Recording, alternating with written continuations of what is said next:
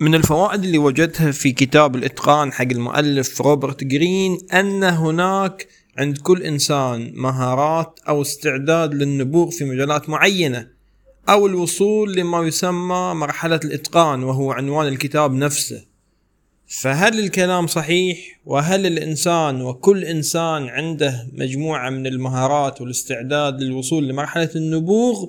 وما هو سبب أن كثيرا من الناس وضعوا في قالب معين وصاروا في نفس القالب أي آه، قالب الاعتياد أو النمط العادي لا مهارات لا بروز لا نقاط قوة ولا أي شيء في أي جانب.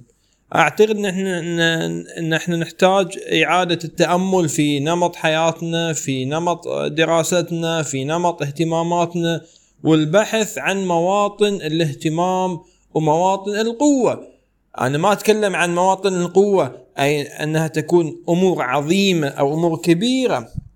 قد يكون الشخص يعمل في وظيفة سكرتارية وعنده الاستعداد إنه يكون كاتب على الحاسوب بشكل سريع، يكون منظم بشكل كبير، يكون عنده القدرة على صياغة الرسائل بأسلوب مميز، يكون عنده الاستطاعة على ترتيب الاجتماعات وترتيب عمل المكتب بصورة لافتة، هذه أمور تحسب له في بيئة العمل وقس على ذلك. في كل وظيفة في كل مهنة في كل حرفة هناك جوانب يستطيع الإنسان التميز فيها والبروز فيها. فلماذا نقبل أن نكون في الوضع الاعتيادي؟